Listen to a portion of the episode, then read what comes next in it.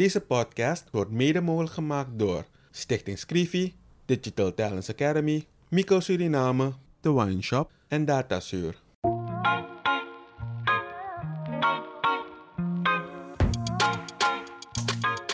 In een ontspannen sfeer praten journalist Kevin Hadley en challenger Vincent Kenswell met verschillende personen over de uitdagingen en de kansen van hun werkgebied.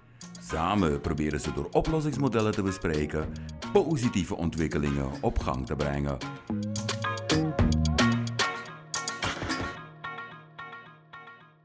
Welkom bij een nieuwe aflevering van Vrijblijvende Gesprekken. Ready, Vincent? Helemaal, helemaal. En we hebben op bezoek niemand minder dan Niele Matadin. Um, voor de ouderen misschien nog eventjes van wie is dat? Voor de jongeren, ja, die weten wie Nilem is. Maar sowieso de eerste vraag die we altijd stellen aan onze gast. Wie is Nilem? Zo, als eerst goedemiddag en dankjewel voor voor de uitnodiging. Um, ik ben Nile Matadine, ik ben 24 jaar dus jong. Ik ben zangeres slash influencer. Um, ik uh, doe de studie Bachelor in Oral Health Therapy. En dat houdt dus in, een beetje vertellen daarover hoor. Um, ik, een JTV-student ben ik dus. Uh, het is een beetje uh, raar als ik zeg Bachelor Oral Health Therapy, omdat het een nieuwe naam heeft. En ze streven dus er naartoe om het een, een, professionele look te geven. En um, het jeugdtandverzorger denk je gelijk van, oh, dan ga je alleen maar kindjes behandelen. Maar nee, we behandelen ook ouderen. Dus um, ja, vandaar de naam, wijziging. En ja, ik ben zangeres van muziekformatie freestyle. En ik doe de ja. Heb je bewust gekozen om met de tandheelkunde bezig te zijn? Um, to be honest, ik, uh, ik had altijd al zoiets van sinds kleins af van hey, ik wil tan tandarts worden. Um, Waarom? Hoe kwam je daarbij? Ik, ik, ik vond het altijd al leuk. Ik vond het altijd al heel interessant. Maar um, weet je, als klein beetje, dan heb je iets van... Oké, okay, nee, weet je wat, ik zal maar juffrouw worden. Of nee, ik zal uh, dokter worden of zo. Maar vanaf de MULO-school was het echt zeker, was ik echt zeker van nee, tandarts. Maar toen kwam de devaluatie. En mijn vader zei, weet je wat, ik ga je niet kunnen sturen naar Nederland. Dus uh, dat gaat op even niet worden. Je gaat iets anders moeten opzoeken. Dus na, na de binnenbare school um, heb ik dus toen PTC gedaan. HLO, dat is um, de labstudie. Labstudie. Um, en daarna zag ik van nee, dit is niet voor mij. Want ik, ik hou wel van praten. En in een, in een, uh, in een lab moet je dan echt stil zijn. Je bent dan met chemicaliën bezig, alles voorzichtig. voorzichtig. Dus um, ik had zoiets van, nee, dit is echt niet voor mij. Ik switchte toen naar um, HBO verpleegkunde. Um, vond ik wel leuk. Ik heb mijn eerste jaar gehaald.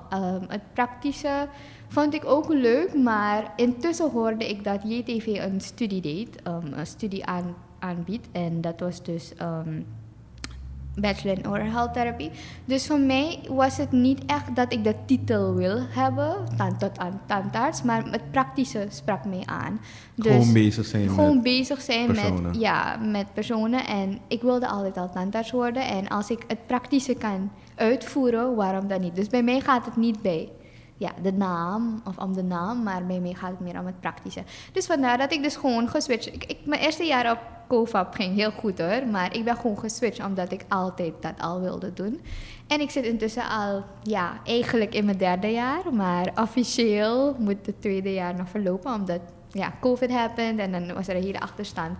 En ja, in dus die sector, daar moet je echt dicht bij mensen, zitten, met mensen bezig zijn. Dus hoe was dat eigenlijk, dat je op een gegeven moment ehm, moest stappen daarmee? Dus in het begin um, was iedereen, zelfs de opleiding was een beetje anxious van... hey, hoe gaan we het doen? We hebben studenten en die werken dan gewoon op familieleden, vrienden enzovoort. Dus dat vonden ze op zich al gevaarlijk. Maar aan de andere kant zeiden ze van, weet je, het is een, het is een studie, het is een vak waar je jezelf eigenlijk blootstelt aan alle soorten ziektes. Dus um, ze hebben recent dan besloten om gewoon ons full PPE's te laten aandoen en um, zo gewoon ons praktijk te laten uitvoeren. Want anders blijf je dan zo achter en het is ook een stukje bewustwording van hey, uh, we behandelen elke patiënt, om het zo te zeggen, als een AIDS-patiënt en een HIV-patiënt. Dus we zouden elke patiënt dan gewoon moeten behandelen als een COVID-suspected uh, patiënt. Ja. En hoe ga je daarmee om zelf? Um, ja, in het begin was ik wel anxious, maar als ik nu terugkijk, um, die PPE wetenschappelijk bewezen protection. Dus ehm, ik ben niet eh, geconfronteerd in mijn periode van eh, het eh, uitvoeren van mijn praktijk met COVID. Wel ehm, vorig jaar december. I'm not ashamed to let people know. Want in het begin was het echt een taboe van... Hey, heb je gehoord, die heeft COVID? En die andere van... Hey, ehm, en je moet niet vertellen of zo. Maar ehm, vorig jaar december kreeg ik COVID. Dus ehm, ik was dan uh, de Wanika ziekenhuis. Ik heb het zelf niet zo erg ervaren. Ik was gewoon in de isolatieruimte. Maar ja, voor wat betreft mijn school... Om terug te komen op je vraag... Ik heb het uh, als normaal uiteindelijk gezien hoor. Want uh, toen, toen mijn docent zei van... Hey, elke, elke patiënt behandel je als, al als een HIV of AIDS patiënt. Dus zo moet het ook gewoon zijn bij COVID. Dus zo heb ik het eigenlijk ervaren als normaal. Oké. Ja, en, um, interessant. Ik kende haar nog niet. Ook, ze hebben een zanger of zangeres. Ja, oud. Uh, ja, te oud. Oh god. nee, maar die freestyle, wat is dat? Vertel een beetje over, okay. over je, je um, groep freestyle. Wanneer ja. ben je begonnen? Waar ik ben begonnen. Oké, okay, ja. um, ik zal vanaf het begin beginnen. Ja, ga terug in het verleden. ja. wie is mijn vader, wie is mijn moeder? ik kom uit een muzikale familie. Um, ik heb het eigenlijk van mijn vader geërfd, om het zo te zeggen. Mijn vader die zong wel een beetje. Uh, hij is, hij is, ik kan zeggen, ik wil niet zeggen dat hij amateur is, dat soort boos. maar um, ja, ik heb het, het zit in de familie. En um, hij heeft wel gezeten in bandjes. hij heeft uh, geluid gedaan, et cetera. Hij kan ook een beetje zingen. En het is dan verder gegroeid bij mij. Een, een dagje was er een bijeenkomst, een familiebijeenkomst. En zoals ik wil weten, mijn vader, zijn broers, zijn neven, iedereen zingt. En um, mijn vader die draait ook elke ochtend zijn oldies.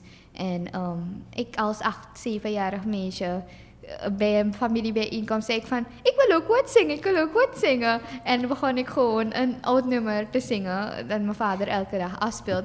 En toen keek iedereen echt zo van, huh? Wat? Ze kan zingen? Wauw, ze kan zingen.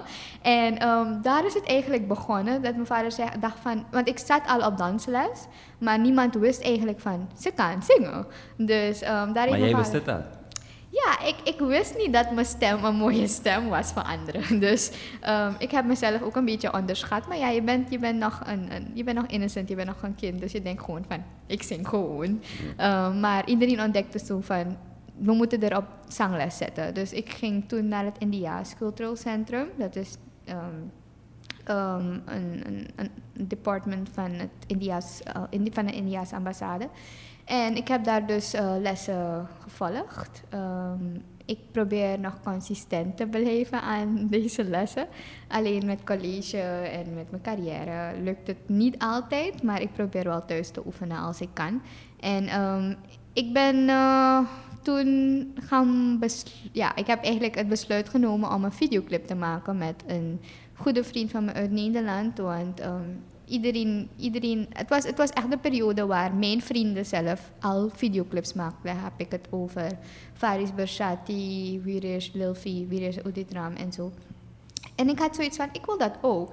En um, ik heb toen een videoclip gemaakt. Um, en binnen één dag had het heel veel views. Ik weet even niet meer hoeveel. Maar um, daar zag je dus van, men vindt het wel leuk. Dus, en ik vond het ook leuk.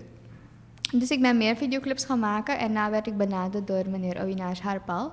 Dat is dus de manager van Freestyle, dat is een muziekformatie. Van hey, um, hij had meer dat in zich van er worden feestjes gehouden en mensen komen naar hem toe van hey, kan je, want hij is goed op zeg maar al mijn vrienden die ook muzikaal bezig zijn. En hij zei van hey, kan je die contacten voor me, want ik wil graag dat die thuis bij me komt performen. En um, mijn naam werd ook genoemd, dus toen zei hij van weet je wat, ik wil een bandje van alle bekende Hindoestaanse artiesten vormen. En toen kregen we freestyle. Oké, okay. ja. mooi. En je hebt een drukke carrière ten aanzien van freestyle. Oké, nu met COVID een beetje minder. Minder, ja. Of je mag niet praten over die illegale feestjes. nee, nee, nee, nee, nee. Ik doe helemaal niet mee. Ik doe helemaal Vincent, niet mee. man. ik doe helemaal niet mee. Uh, ja, we hebben... Zo saai. ik doe het virtueel, dan is het niet saai.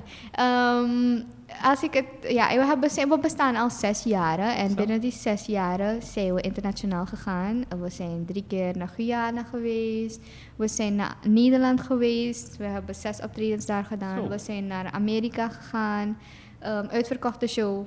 Ehm, we zijn naar Curaçao geweest voor clips. Eh, we hebben eigenlijk binnen zes jaren als een jongere muzikale groep hebben we veel gedaan. En ehm, daar heb ik ook gezien van... Niet alleen in Suriname vindt men je muziek leuk, maar ook gewoon in het buitenland. En om te zien dat je zes optredens in Nederland doet en waar je twee uitverkochte hebt, dan denk je echt zo van...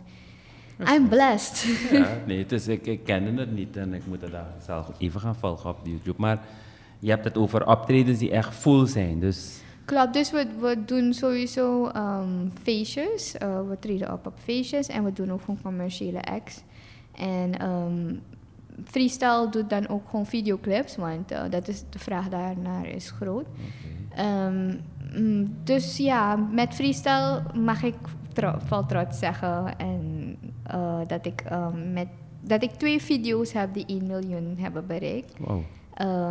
Eén is ehm, mijn eerste hit, kan je zeggen, ehm, een, een, een drietalige nummer. Eh, het is een cover van drie nummers. Ehm, Engels, Javaans en Hindoestaans. En dan zo bereik je eigenlijk een grote groep. Want ik was wel bekend onder de Hindoestanen, maar zo heb ik dus ook de niet-Hindoestanen bereikt. En zelfs in Indonesië ehm, luistert men naar het lied. Dus eh, Mooi. ja, het, het, was heel, het was heel mooi om dat te horen en te weten. En ehm, het, het, mijn tweede is eentje van het Caribisch gebied. Ik heb een, een collab gedaan met iemand van Trinidad. En die heeft dus ook andere landen ehm, ja, eh, bereikt. En Top. ja, Ouders gaan altijd hun kinderen motiveren, stimuleren. En vele ouders vinden ook altijd dat hun kinderen mooie dingen kunnen doen. Maar waar was het moment dat je eigenlijk erachter kwam dat werkelijk je mooi kan zingen? Want je ouders vinden het natuurlijk, je familie vindt het prachtig. Ja, ja. Maar ergens denk je van het is mijn familie, zijn mijn ouders, ze gaan altijd alles goed vinden wat ik doe. Maar waar was het dat je zei van wow, werkelijk, ik kan goed zingen. Mensen vinden mijn stem prachtig. Ik moet er meer mee gaan doen. Ja, ik, ik, to be honest, het was echt het moment dat eh, mijn vader en mijn moeder zeiden van... Nee, we gaan je op zangles zetten, want je, zit je zingt verschrikkelijk mooi. En daar had ik echt... eh, Het kwam, het kwam als, een, een soort hit naar me toe van... Wauw, ik kan dus wel zingen. Ik kan wel mooi zingen. En het tweede, toen ik ehm, op, dan op zangles zat, sorry. En ehm, mijn- guru, mijn eerste guru, die zei dus van... Hey, je kan heel mooi zingen, wil je een optreden doen? En was, dat was mijn allereerste optreden. En daar zag ik ook gewoon van... Binnen een maand of twee mocht ik al performen. En daar dat ik ook dus zag van... Wauw, dit, dit, dit, is eigenlijk, dit is eigenlijk meer dan ik dacht. Hoe was het? Was je zenuwachtig? Ik was zenuwachtig. Als zangeres moet je goed kunnen articuleren. En ik weet gewoon dat mijn kaak constant aan het... Ja, ik bibberen, beven. Ik was gewoon constant aan het beven. En juist je kaak moet je gewoon rustig weten te houden. En dat was het dus niet. Maar ja, ik heb het erna. En dan heb ik... ehm, elke, ik kan zeggen, elke keer ben ik een beetje zenuwachtig over elke optreden. Want je ervaart het weer anders. Elke keer heb je een ander publiek. ehm, je zingt een ander lied. Dus het is elke keer weer anders. Maar om, eh, je raakt er wel gewend aan. Maar gewoon bij, je bent wel benieuwd hoe mensen hun reactie zal zijn. Maar tegelijkertijd weet je ook van... You gotta do your best. So, um, dat is, dat is hoe, ik, eigenlijk ernaar kijk. En zoals ik het hoor, succesvolle artiest met een goede band achter je en een paar optredens. En toch zet je veel tijd in jouw studie. Klopt, ja. Ehm, wat is de boodschap hier? Want in principe zou je denken dat dat gebeurt vaak met artiesten toch? Ze gaan ze zweven en beginnen eh, een beetje, ja, wat, ja, je studie misschien niet meer op de nummer 1 te zetten. zetten. Maar voor jou is dat niet zo. Nee, nee, nee, nee. Mijn ouders hebben me...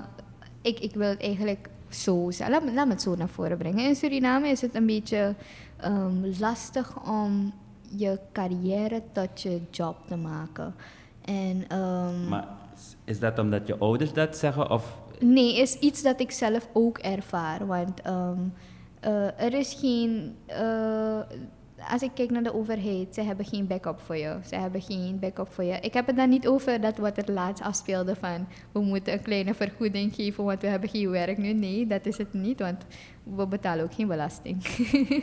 maar ehm, eh, ik, ik, natuurlijk, als je ondersteund wordt door de overheid, is het, is het meegenomen. Maar stel ik maak net hoe het in het buitenland zit. Je maakt een lied en je krijgt er geen vergoeding voor. Uh, en andere mensen copyright. copyright.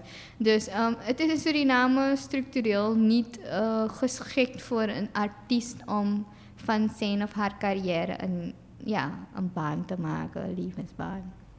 Heeft het ook te maken met gewoon te weinig mensen? Want uh, als je kijkt naar Amerika, als je kijkt naar Nederland, daar heb je miljoenen mensen. Ja. Waardoor als je iets doet en het bevalt, heb je snel 1 miljoen mensen achter je die voor je betalen. En dan heb je bij wijze van spreken 1 miljoen US, 1 miljoen euro. Ja. In Suriname heb je 500.000 mensen. Je hebt verschillende culturen, mensen met verschillende smaken. Dus om veel mensen te bereiken is best lastig. Hoe ervaar je dat? Is dat het misschien? Het zou een rol kunnen spelen. Het zou kunnen. Ik, ik zeg niet dat dat niet zo hoeft te zijn. Maar als ik kijk naar YouTube en als ik kijk naar dat uh, mensen als Nisha Madaren, mensen als Tekisha Abel, ik persoon um, 1 miljoen op YouTube alleen kunnen bereiken. En dat, ja, Suriname heeft geen 1 miljoen mensen, maar om te zien dat men wel je talent waardeert, zowel nationaal als internationaal, dat, dat je eigenlijk wel kan zien dat het kan, dat het mogelijk is. En dat je deze mensen eigenlijk, als je deze mensen powert, dat je eigenlijk als land veel meer kan bereiken, om het zo te zeggen. Maar hoe, hoe, zouden we, hoe zouden we dat moeten doen? Want hoe zou je. Want ik, ik denk, kijk, vaak kijken we naar de overheid of gewoon het land, toch? Dus hoe zou je gepowerd moeten worden? Wat ontbreekt nog? Dus sowieso, ik begin altijd in Suriname zelf hoor. Er, is, er, er, er mist een beetje waardering voor de Surinaamse artiest zelf. Um, dat is het eerste dat ik zou willen aanhalen. Want um, ik heb het keer op keer in interviews met aan Kevin gezegd van... zodra iemand iets out of the box doet, krijg je kritiek van... dit kind, dit kind denkt dat ze in Amerika zit of dit kind denkt dat ze van Nederland is. Dus, Precies. Uh, wat denkt ze wel dat als ze zo'n clip maakt dat ze geweldig is? Dus dat krijg je meestal als kritiek. Die als negatieve iets, energie. Ja, die negative energy. En dat is meer dan hoeveel procent? Want Ah. vaak kijken we naar social media en dan denken een paar doen dat, maar is dat overal veel meer dan... Ik zou zeggen dat het veel meer is, omdat, um, omdat kijk, wij, wij als artiesten willen. Het is niet dat we opkijken naar de buitenlandse artiesten. We, zijn, we, vinden het wel leuk dat ze um, bepaalde waardering krijgen. Maar um, we, we, we, willen ons product ook zo mooi leveren als hoe zij dat doen. En het kan, het kan in Suriname. Er is zoveel bewijs dat het kan, maar die waardering dat men een ander kijk erop zal hebben en of ja, de hoop dat men een andere kijk erop zal hebben is minder. Want je hebt één, je hebt een, je hebt een taboe voor zoveel uh, dingen. Je hebt uh, een attitudeprobleem. Je hebt heel veel dat eigenlijk een rol speelt dat die waardering er niet komt. En um, voor mij is het blijf proberen om die bewustwording te brengen bij mensen. Zodat ze zien van het is wel mooi, het is gewoon anders, het is uniek, het is... Ja. Um, ja, we willen Justin Bieber niet nadoen, we willen Selena Gomez niet nadoen, we willen die anderen niet nadoen, we willen gewoon ons eigen ding doen. Maar we willen ook dat jullie zien dat we moeite erin hebben gestopt. Waarom ik deze vraag stel?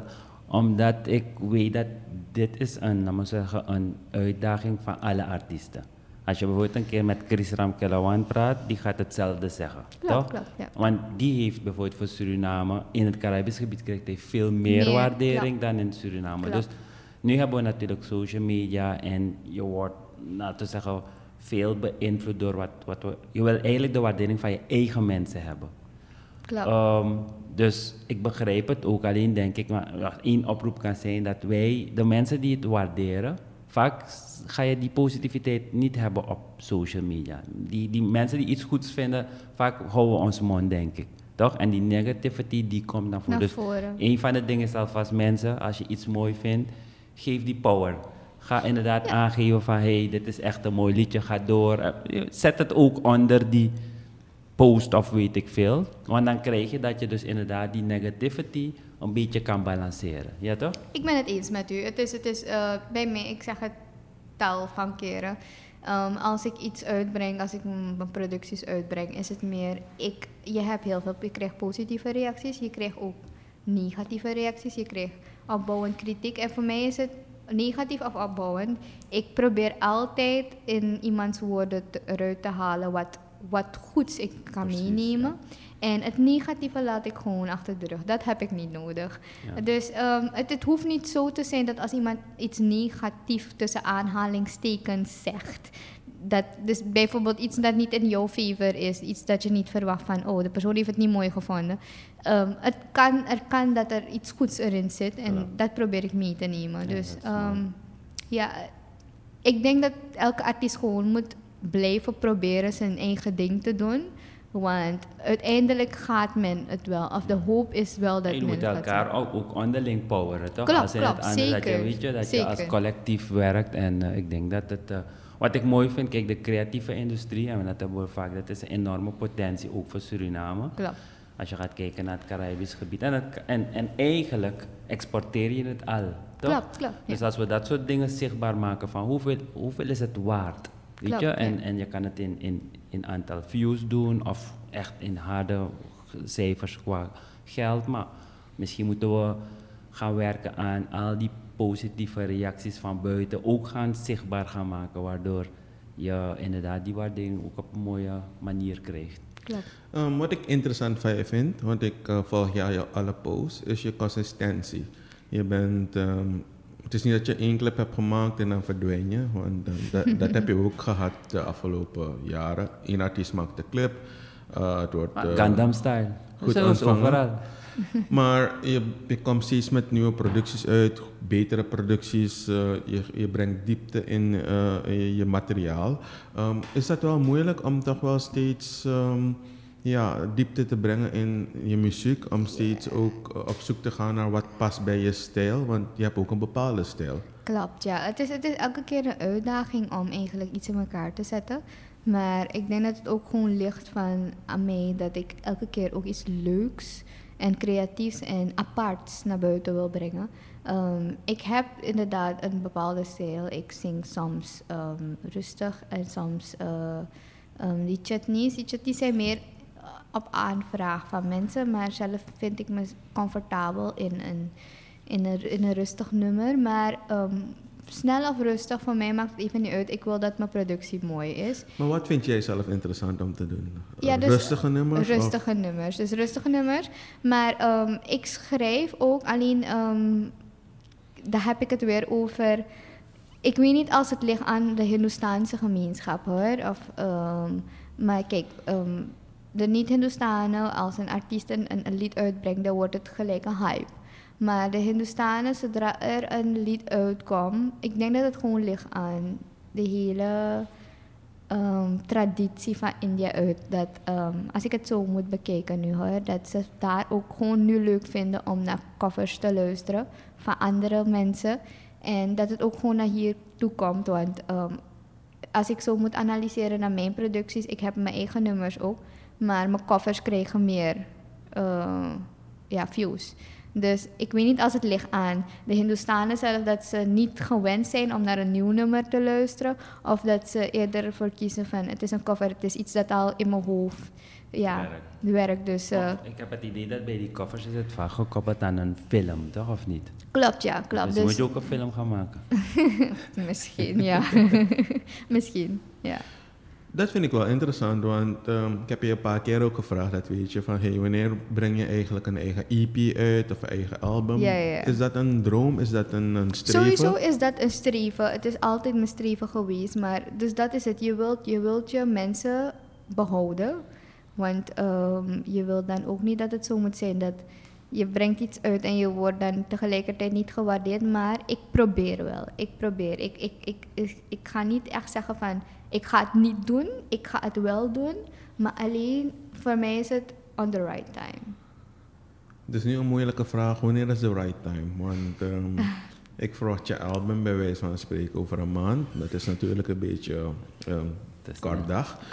Maar ehm, wanneer is de right time voor Um, voor mij is het ehm, wanneer ik voel dat het eigenlijk er is hoor. Ik, heb, ik, heb, ik ben.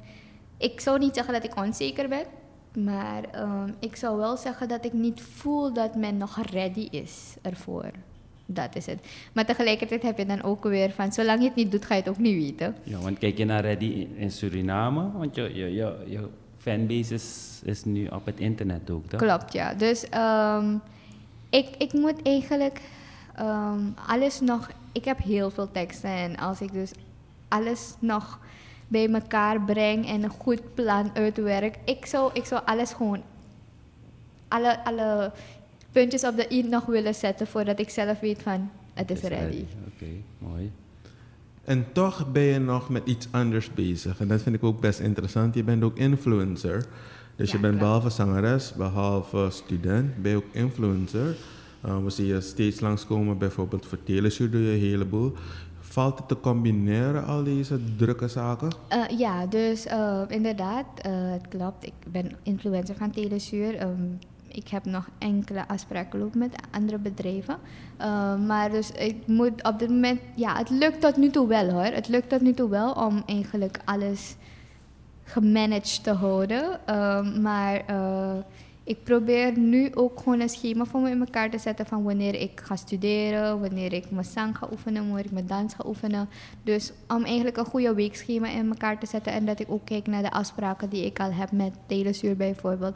Dat ik dat ook gewoon, dat ik mijn, mijn content ook op tijd lever. Dus het is, het is allemaal iets manage, management. eh, eh, situatie voor mij. Want eh, inderdaad, ik heb mijn manager. Hij heeft dan ook zijn dingen om te doen. Maar hij helpt me wel. En dan heb ik ook mijn vader, die thuis van huis uit ook gewoon even me erop attendeert van... Hé, hey, ehm, je moest dit doen en je moest dat doen. En dat ik dan ook gewoon ehm, zie hoe ik dat voor elkaar krijg. Ja.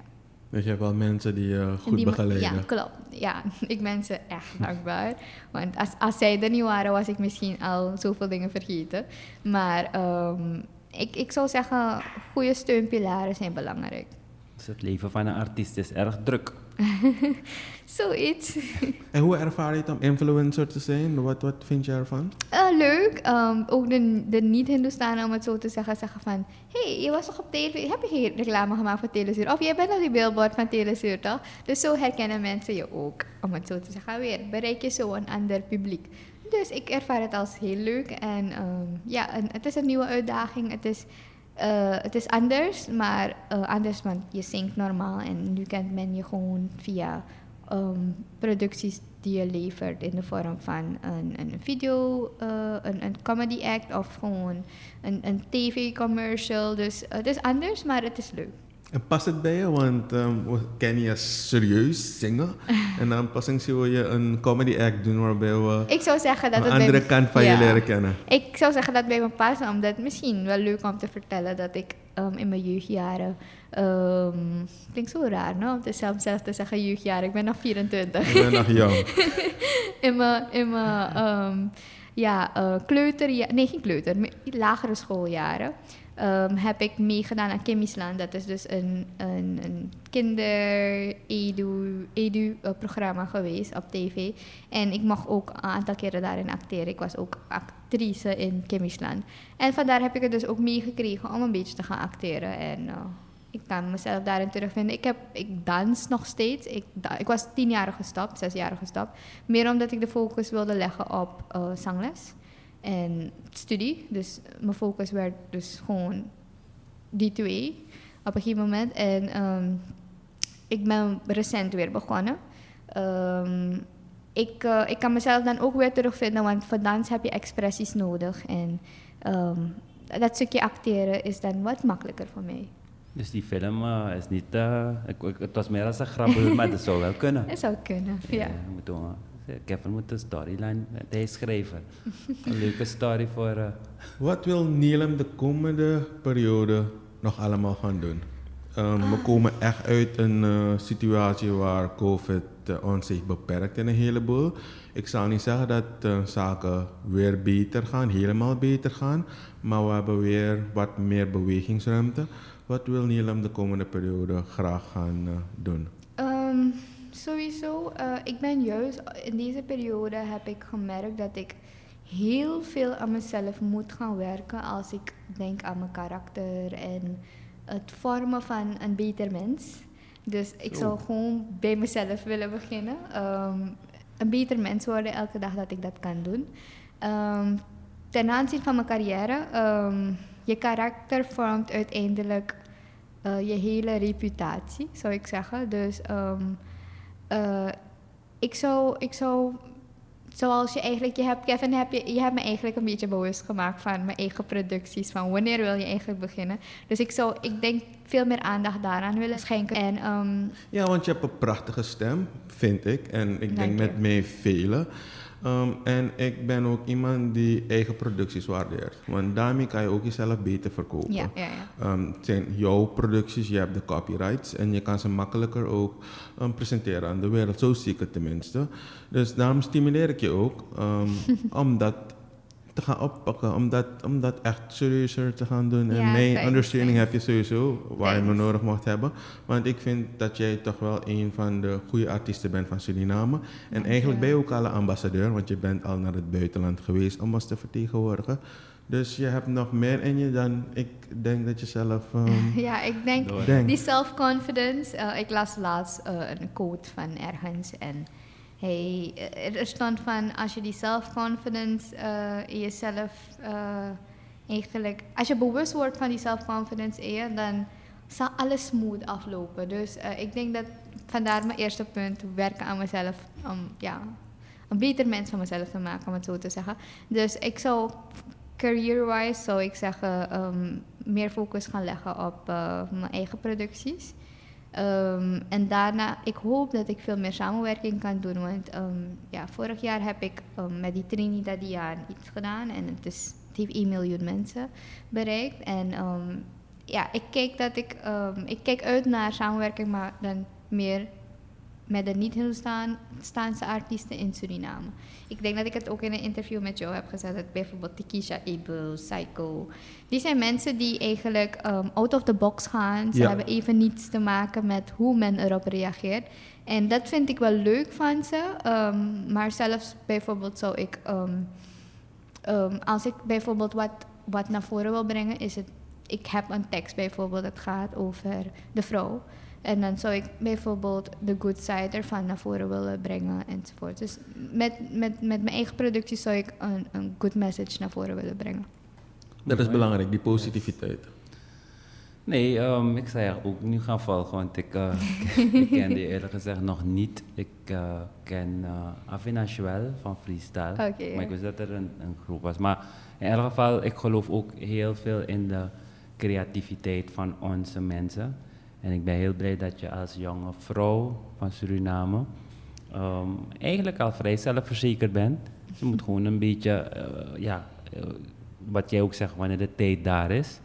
Maar ook mooi dat je zegt van, oké, nu ga ik aan mezelf werken nog een stukje verder. En dan zie ik inderdaad dat we niet alleen voor jezelf, maar eigenlijk voor onze hele community die positiviteit inbrengen. En ik zou zeggen, succes met je studie. Dankjewel. Want eh, zodra je af bent, ik denk dat dat ook een belangrijk onderdeel is van onze samenleving. Hoor. Een gezond gebit, weet je. Klopt, ja. Is klopt eh, eigenlijk erg belangrijk. Dus eh, dat is ook een mooie, laten we zeggen, waarmee je bezig bent. Ja, Los van die creativiteit. Dus eh, bedankt in elk geval. ja ook, ook, ook dank aan u voor nogmaals de uitnodiging en voor het leuke gesprek.